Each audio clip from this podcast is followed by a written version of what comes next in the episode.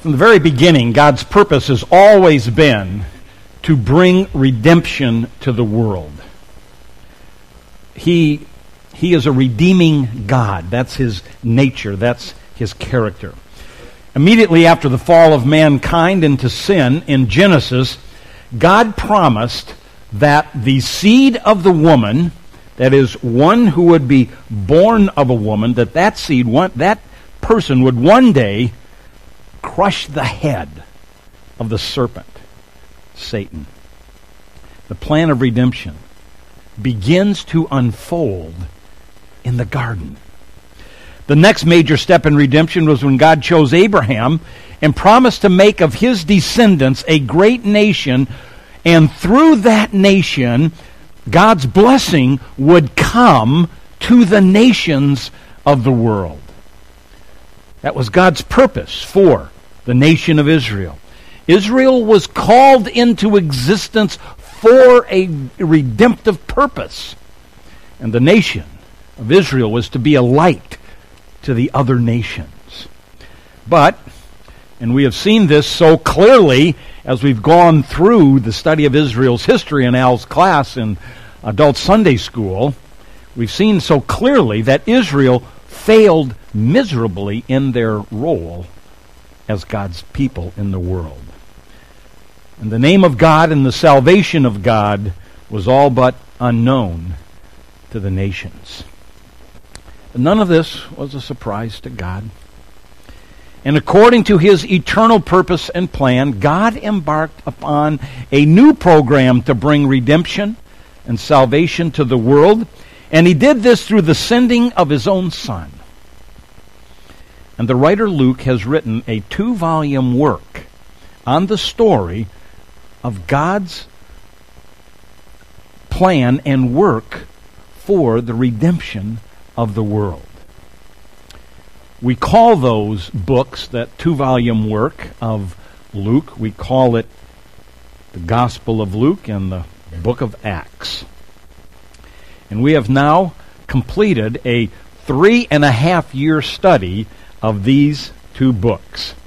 And so today I want to step back and try to look at the bigger picture to try to show the theme that develops through Luke and then into Acts, showing again how God was working to bring his salvation and redemption to the world. So today we want to try to do that summary of Luke and Acts, God's redemption of the world. Well, as we always do, let's begin with context, but here I'm using context in a different way, uh, a different context for the context, I should say. And what I mean here is what was the mindset of the Jewish nation at what came to be the time of Jesus, when Jesus was born and lived? Now, keep in mind that God had been silent for 400 years. There had been no prophetic voice. There had been no prophet of God. And Israel was now chafing under the subjection of the Gentile power of Rome. And deeply rooted in the heart of the Jewish people was, first of all, the hope for a king. The prophets had spoken of a time when God would raise up a descendant of David to rule as a righteous king. And as an example of this, we see Jeremiah 23:15. The prophet says, "Behold, the days are coming." And the prophet as he it's as if he looks down through the corridor of history and he says, "The days are coming," declares the Lord. When I shall raise up for David a righteous branch, meaning a descendant of David and he will reign as king and act wisely and do justice and righteousness in the land. In his days, Judah will be saved and Israel will dwell securely. And this is his name by which he will be called, the Lord, our righteousness. So they had this hope that one day God would send someone, a descendant of David, and this one came to be called the Messiah the anointed one. That's what the word Messiah means. Anointed. The anointed one. So, so embedded in the heart of the Jewish people was this hope that one day God would send the Messiah, the deliverer, to, to restore Israel. But also embedded in their hearts was not only the hope for a king, but growing out of this was the hope for a kingdom. The prophets also spoke of the time when God would act on behalf of Israel. He would break the yoke of Gentile, Gentile dominion and exalt Israel as preeminent among all of the nations of the world. As an example of this, we might go to Daniel in chapter 2. In the days of those kings, the God of heaven will set up a kingdom which will never be destroyed. The God of heaven is going to establish a kingdom that will last forever. It will never be destroyed. And that kingdom will not be left for another people. In other words, no one is going to overtake that kingdom. And it will crush and put an end to all of the other kingdoms. But it itself will endure forever. And then in Daniel 7, we see this. Then the sovereignty and the dominion and the greatness of all the kingdoms under the whole heaven will be given to the saints of the people of the highest one. His kingdom will be an everlasting kingdom, and all the dominions will serve and obey him. This was the hope of Israel, based on the prophets, that one day God would act. And that day finally came. Now, as we begin, I want to first of all give a very simple overview to understand the theme of Luke and then the theme of Acts. We can say that in the Gospel of Luke, redemption was provided. Here we see how God initiated and carried out the provision for the redemption of the world through the coming and through the death and resurrection of his Son. Luke, redemption provided. But that's not the end of the story. God is not through working. His work continues. What we see unfolding and recorded in the book of Acts, we have redemption proclaimed. You see, in Acts, we see how God is working, and it's that invisible hand of God behind everything that takes place in Acts, working so that the provision of redemption, salvation by faith in Jesus Christ, is taken and proclaimed to the world. And so we see Luke and Acts this way Luke, redemption provided, Acts, redemption proclaimed. All right we want to look at both of these books. I want to try to just develop this theme as we go through both of them. Okay? Let's look first at the Gospel of Luke, redemption provided. And this really breaks down into four parts his birth and baptism, and then his early ministry, and then his later ministry, and then the consummation with his death and resurrection. Four parts in the Gospel of Luke. Just try to remember that birth and baptism, early ministry, later ministry, death and resurrection. Okay? That's how we're going to look at it today. Let's look first of all at his birth and baptism. And what is what do we learn here? What do we see here as it relates to this theme of God providing redemption? Well, as I said before, the fulfillment of the words of the prophets finally came, and the day came for God to act and bring redemption. Now, do you remember what the very first action of God was in this story of redemption. What was the very first action that God took? It was sending the angel to Zacharias, okay, to announce to him that he and his wife Elizabeth would give birth in their aged years to the one who would be the forerunner, John the Baptist. So, the events in this section of the Gospel of Luke, of the events around Jesus' birth, include that angelic announcement to Zacharias that they were going to give birth to John, who would be the forerunner. And then we have the angel's announcement to Mary that she would give birth to one, and his name will be great, and he will be called the Son of the Most High. Okay? And so the announcement to Mary. And then we have the story of the actual birth in Bethlehem. And then we have the angelic announcement to the shepherds announcing the birth that today in the city of David a Savior has been born. Okay? We have these events. Now, all of these events show what? They show that Jesus' birth was planned and orchestrated by God. It was all God's doing that brought this birth to take place. It was planned, and God brought all these events together to make it happen. It was God's doing. That's what we clearly see. His birth was initiated and carried out as the plan of God. If anyone were to ask, well, you say Jesus is the Messiah, well, what do we know about his birth? That's what we know about his birth that it was announced by angels and, and, and, and to the forerunner was announced and the angel came to Mary and the uh, angels announced his very birth on that night. It was all supernaturally surrounded, giving evidence that it was God that was initiating this plan. And then, even more significantly, when, when Jesus, as a baby, was taken into the temple, and the aged Simeon says these words over him. Look at the follow along these words. Luke 2. Now, Lord, this was when Jesus was taken into the temple as a baby, okay? There's this elderly man there that had been told that he would not die until he sees the Lord's anointed.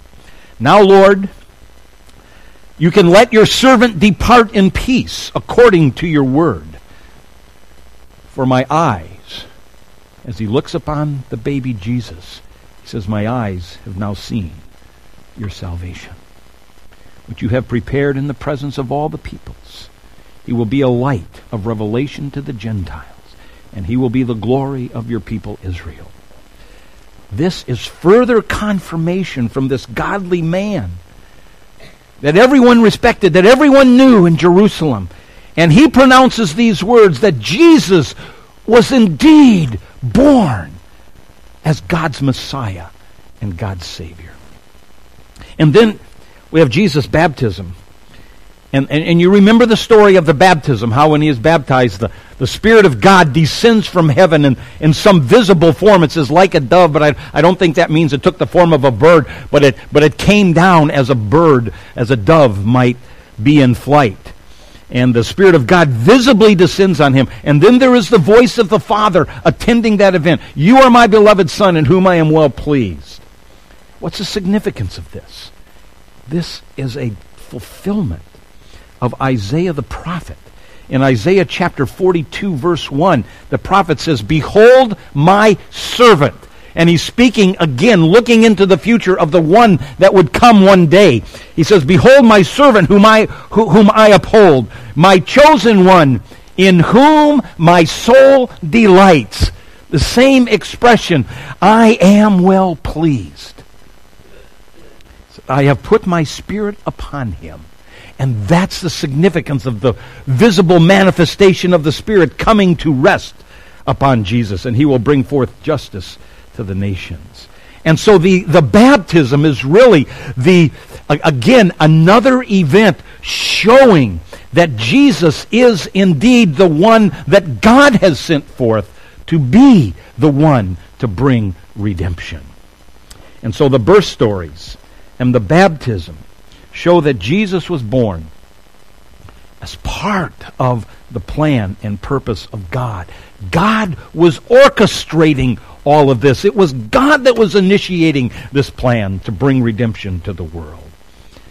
If one were to ask if Jesus really were really was the Messiah, these birth stories and his baptism show clearly that his birth came about by the action of God. And he has the Spirit of God and approval of God confirmed at his baptism. All right, so now let's move on to his early ministry. Okay? Birth and baptism, Next is early ministry. And this is basically chapters 4 through 9. Now, in this section, G- early in Jesus' ministry, the primary focus of his ministry is what? Miracles. The primary focus of his early ministry is miracles. Why? Because he must, by his miracles, convince the people that he indeed has been sent from God as the Messiah. And so, in this first part of his ministry, he concentrates on convincing the people of who he is. That's what he must do. And so he's providing the convincing evidence. So, so what do we find in these early chapters? Well, he cast out the demon of a man in the synagogue. He healed Peter's mother in law, and from that multitudes came, and he healed all of them. He caused the miraculous catch of fish, showing his authority over nature. He healed the man of leprosy, which had never been done in all of Israel's history. He healed the paralytic. Remember the guy that came down through the roof because there was such a crowd around him? And then he said to him, What? Your sins are forgiven which was a claim of deity to be able to forgive sin. He raised the dead, the widow's son, in the village of Nain. He showed authority again over nature when he calmed the storm. He demonstrated authority over Satan as he cast out the multitude of deacons. De- de-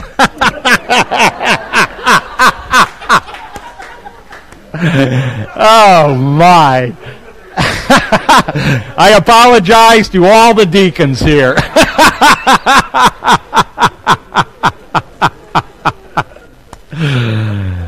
that was not Freudian, trust me. I don't think the deacons are demon possessed. I love our deacons.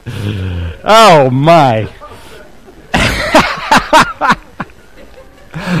he cast out a multitude of demons from the demon possessed man. And then he fed the 5,000 and did many, many more miracles as well that are recorded even in those chapters 4 through 9. Nothing I said about this message will ever be remembered except that.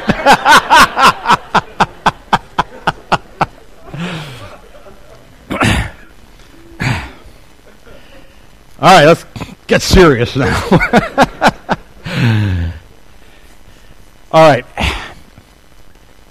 having done all of this, all of this evidence of, of who he is, really, it, it, it builds to a climax in Luke chapter 9. After, through all these chapters, we, you know, we, we have the story of all the things that Jesus had been doing, demonstrating his person. It builds to a climax in Luke chapter 9 when Jesus asked the disciples, and it came about while he was praying alone. The disciples were with him, and he questioned them, saying, who do the multitudes say that I am? And they answered and said, John the Baptist. Others say Elijah. But others say you're one of the prophets of old that has risen again.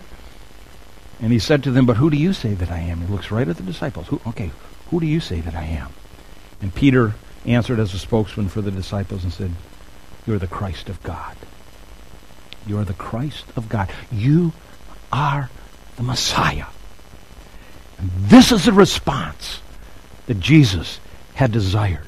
This was the purpose of all that he had been doing, to bring them to that point where they were convinced and believed that indeed he was the Messiah of God. You are the Christ. And they now are convinced he is indeed the Messiah. And that's the purpose of the early ministry of Jesus for the disciples and for the reader as well as we read Luke's account, either the original readers or we read it today. Jesus is giving clear and abundant, convincing evidence of who he is. Now, when this is com- accomplished, when they come to this dramatic confession, you are the Christ. We're convinced. We believe it. There's an immediate change of focus in his ministry. Okay? And we look at Luke chapter 9, verse 51.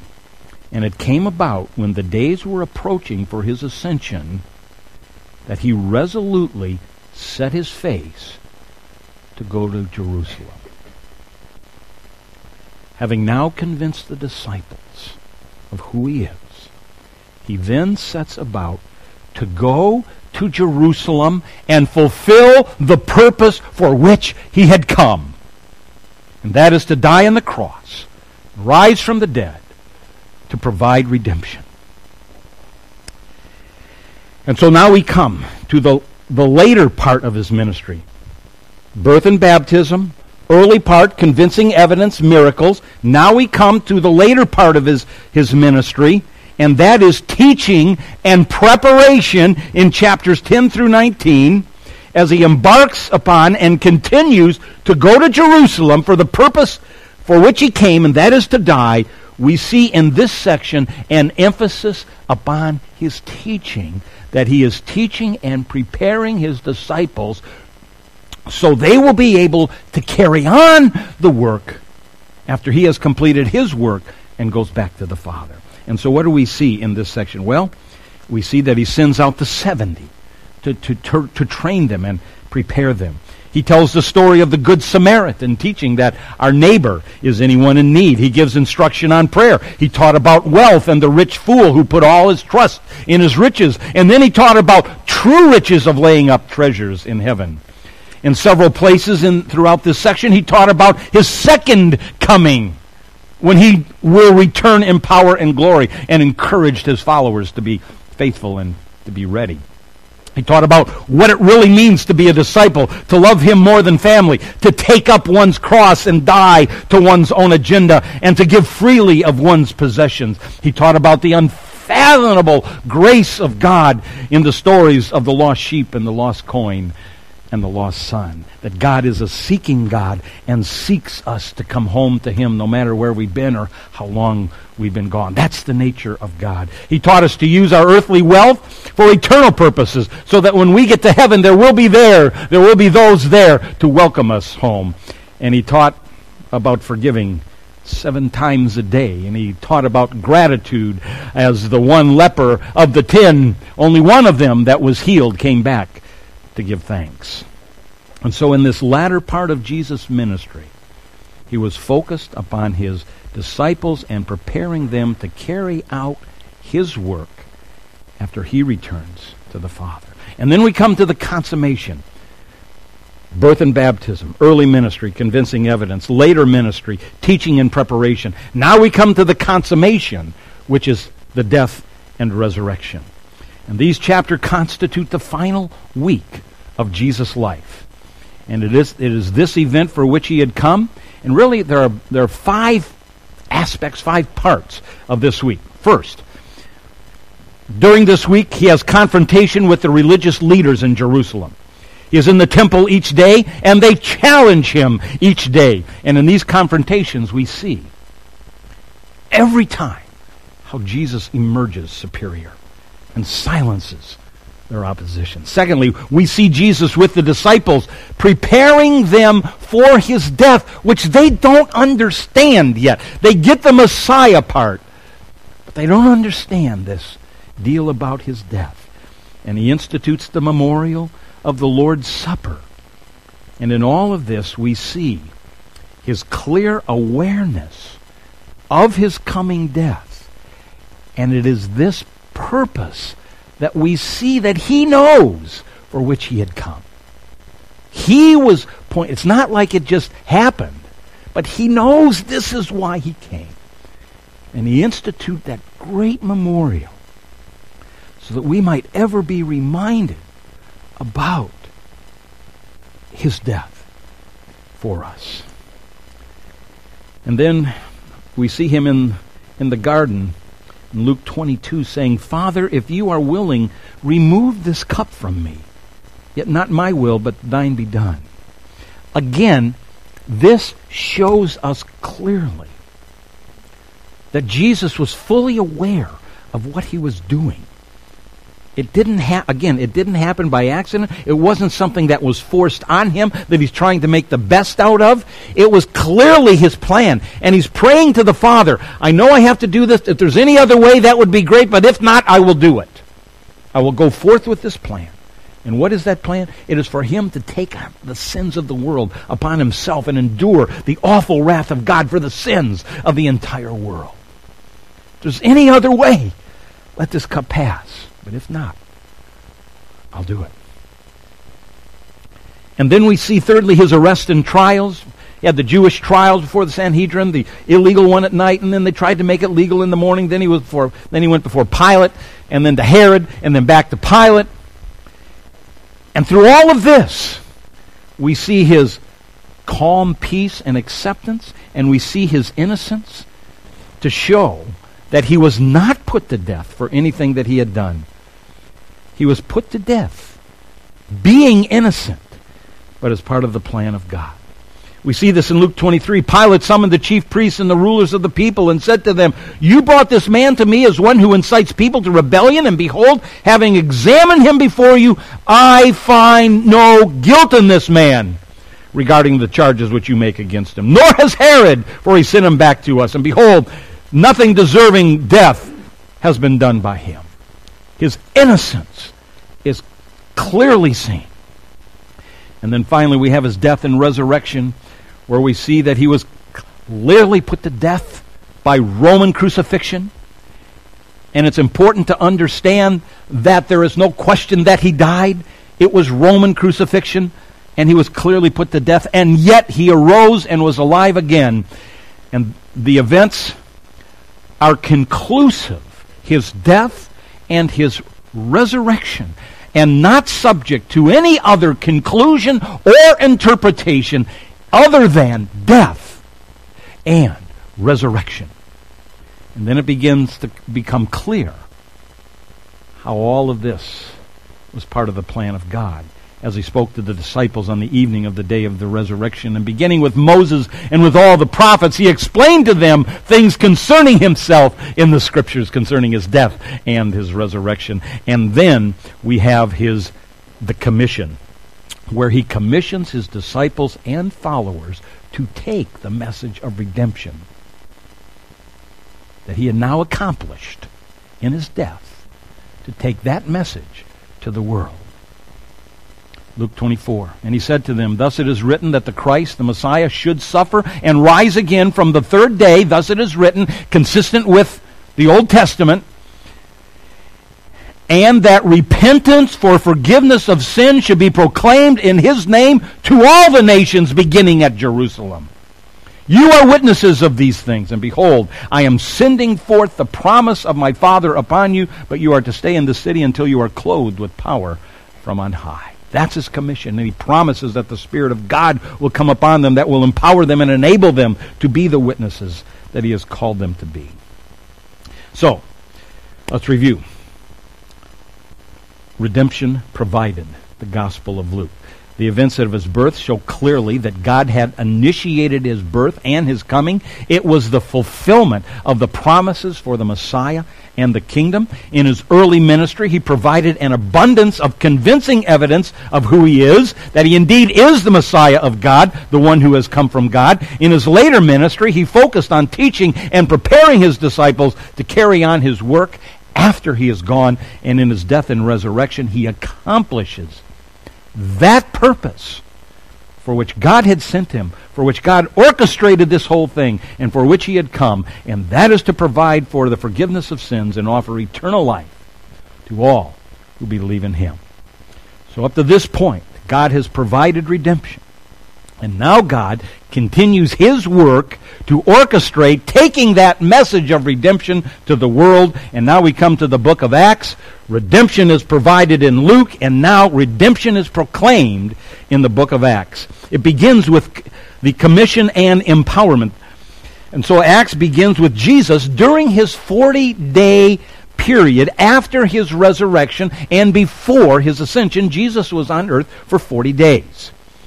And Jesus reiterates his commission to his disciples. That what he had said in Luke 24, he now is going to reiterate to them again. This is what they must do, and they will receive the Spirit of God, which will enable them to do it. And this is what he says in Acts 1 8.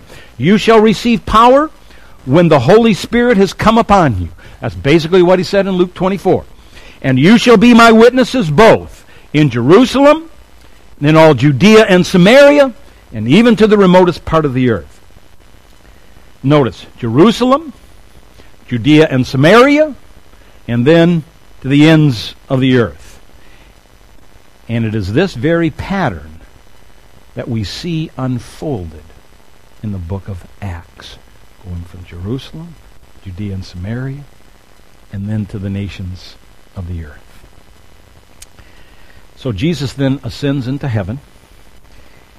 And in chapter 2 of the book of Acts, the Holy Spirit is indeed poured out to empower the church to carry out the mission which it had now been given. And so God is working. You see, God not only provided redemption, but He is now working to empower the church so that the message can be taken and proclaimed to the world. All right, so we have then in Acts proclamation in Jerusalem, and then proclamation in Judea and Samaria, and then proclamation to the nations, and then on to Rome. Those are the parts of the book of Acts that we're going to look at. So, we look in Jerusalem first in chapters 3 through 7. On the day of Pentecost, which, in which the Holy Spirit was poured out, given to us in Acts chapter 2, we, we find out that 3,000 believed the message. 3,000 believed that day and are saved. And later we're told just a chapter or two later that the number has increased to 5,000. And then after that, we are told that multitudes were being continually added to their number. Multitudes added to the number of 5,000. And so what do we see here? Jerusalem was indeed hearing the message. Jerusalem, you will be my witnesses. Where? Beginning in Jerusalem. Jerusalem was hearing the message. Now there's opposition during this time. That the apostles were repeatedly arrested. They were even flogged. Stephen was stoned to death. And yet the message could not be stopped. Because God was bringing about his plan for redemption. Jerusalem was hearing the message. Well, from there it goes into Judea and Samaria in chapters 8 through 12. You know, sometimes it's hard to know when something happens. This might depend a little bit on your theological persuasion or perspective, but sometimes it's hard to know when something happens if God designed it or if God allowed it and then uses it. Okay? Well, such is the case with the persecution of the church. We read in Acts chapter 8. And on that day, a great persecution arose against the church in Jerusalem. And they were all scattered throughout the regions of Judea and Samaria. Where was the gospel to be taken? Jerusalem, Judea, and Samaria. And now the church is forced out of Jerusalem into that next circle where the commission had been given into Judea and Samaria. Verse 4 Therefore, those who had been scattered, what did they do when they were scattered from Jerusalem and they went into Judea and Samaria? They went about preaching the word. And Philip went down to the city of Samaria and began proclaiming Christ to them. So persecution in Jerusalem, Believers are forced to leave to go to other parts of the country, and as they go, they preach the gospel. Empowered by the Spirit of God. We have Philip in Samaria. We have Philip in Gaza. But in this section, during this time, that the gospel is now going to Judea and Samaria, we see the sovereign hand of God at work preparing to take the message farther than Judea and Samaria, but to take the message to the nations. And what do we see God doing at this time that the message is being proclaimed to Judea and Samaria? He calls Saul, the great persecutor of the church, he calls him to be his servant and who will become his messenger to the Gentiles. It will be several years yet before Saul, then Paul, will actually go out to the nations, but God is preparing him now. And on that road to Damascus, God intervenes into his life, and Paul becomes a believer. God's beginning to prepare him now for that ministry.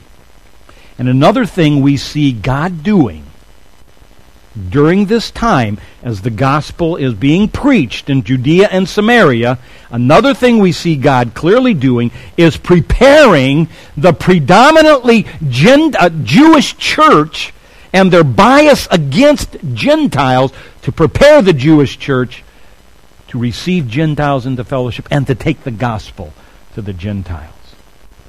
And so God orchestrates this amazing event with Peter to go to the house of Cornelius to share the gospel with him. Remember how this started? You know, Cornelius had a vision. He's supposed to send someone to see Peter. And then Peter has a vision when he's up on the roof of the sheet coming down with all kinds of unclean animals on it and says, You're to eat these things, which means that there's not to be the distinction between Jews and Gentiles any longer. And so that vi- the vision finishes, and then the messengers show up from uh, Cornelius, and Peter says, Oh, wow, God is really doing something here. I got to go with him. And so he goes back to the house of Cornelius Cornelius, who is a Gentile, and he preaches the gospel to them, and the Spirit is poured out on the household of Cornelius and all those present, showing that God is now saving the Gentiles. And this was what God was doing to prepare the hearts of the Jewish people so they would be inclined, therefore, and motivated, therefore, to take the message of redemption to the Gentiles. God is opening the door to the Gentiles. So now, at the end of chapter 12, the gospel has gone to Jerusalem. The gospel has gone to Judea and Samaria, and God is preparing to take it to the Gentile nations. And then we have the proclamation to the nations in chapters uh, 13 through 21. God's call of Paul and his preparation of Paul now comes to fruition as God directs the church to send out Paul or Saul and Barnabas to the nations. Acts 13:2. While they were ministering to the Lord and fasting, the Holy Spirit said, "Set apart for me Barnabas and Saul." Notice, for the work to which I have called them. God's doing this. God is orchestrating these events to get the message of redemption to the nations. And he has saved Paul, and now he has prepared him, and now he is directing the church to send them out to this work to which he has been called. And so the gospel now goes to the Gentile nations. And this is what we saw in chapters 13 through 21. Let's go to the map once again. Okay, this is the first journey. They were up in Antioch, and they came down here to Cyprus and so on, and went in this area, and then returned. That's the first journey, chapters 13 and 14. Uh, let's move on. This is the second journey here, okay? And uh, they went back up this way and all along here. You see how the gospel is now expanding. The first journey was right over here. But now they're going here, all now into Europe, Eastern Europe over here, okay? And then they come back, and let's go to the third journey. And here it is again in that, in that same area, going back to strengthen, preach the gospel again, and strengthen the disciples, okay? And so the gospel has now gone to the nations. But there's one more thing, and that's the proclamation in Rome in chapters 22 to 28. One leg yet remains in the commission in Acts. It's gone to Jerusalem, gone to Judea and Samaria. It's gone to the nations, yet it says to the remotest parts of the earth. Now, the word remotest, we kind of think as a tiny island, you know, somewhere off by itself that no one's ever heard of. That's not what the word remote means here. It means the ends of the earth. Okay? And for the Jews, that would be Rome as the faraway hub of Gentile civilization. And in these final chapters, we see how God providentially again is working to direct the gospel to Rome through the apostle Paul. Now we know that a church had already in existence there, but when Paul goes there, it's significant because it gives a unique opportunity for proclamation that apparently the church did not have. And again, God uses the adverse circumstances of Paul to get the message there. We have his arrest. Remember, he's in the temple and Jews turned against him and tried to kill him. The Romans intervened. Then he had a trial before the Sanhedrin. Then he was brought before Felix in Caesarea. And then he was brought before Festus after two years. And then Agrippa visited and he gave a defense before Agrippa. And what is the conclusion of this? Of all these trials? Acts 23 I found him to be accused over questions about their law, but no accusation deserving death or punishment. And then in Acts 26, this man is not doing anything worthy of death or imprisonment. Paul is shown to be innocent of any crime. So he's not arrested because he had done something wrong, but God was using all of this to get Paul to Rome and in a position where he could proclaim the gospel to the leaders and finally we are told that he would stand before the emperor himself and testify of what God was doing. And then the book of Acts concludes this way. Chapter 28. We saw this last week. And Paul is in Rome under custody, under house arrest, and he stayed full two years in his own rented quarters and was welcoming all who came to him, preaching the kingdom of God and teaching concerning the Lord Jesus Christ with all openness and unhindered. God had so worked that the gospel had now spread in Jerusalem, then Judea and Samaria, then to the nations, and now to Rome, the very epicenter of Gentile power. And there is Paul, able to preach the gospel unhindered and with openness gospel is now strategically positioned to go further. So this is God's redemption of the world. Redemption provided, redemption proclaimed. And this is the message that was proclaimed. It's summarized in the Lord's commission to Paul in Acts 26.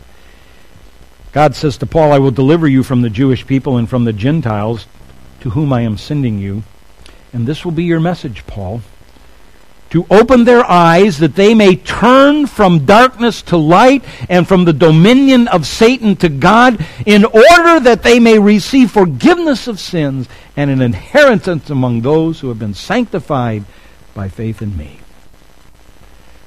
God has provided redemption in the death of Jesus Christ. The message of salvation by faith in Christ began with his tiny band of followers. And through the empowerment of the Holy Spirit, the gospel was taken to the then known world. But that commission that was given was not just to them, not just to the disciples, it was to the church, the church of all ages of all times, church of today. And may we be faithful as individuals and as a church to take our place in the great work that God is still doing to proclaim the message of redemption to the world. Let's pray.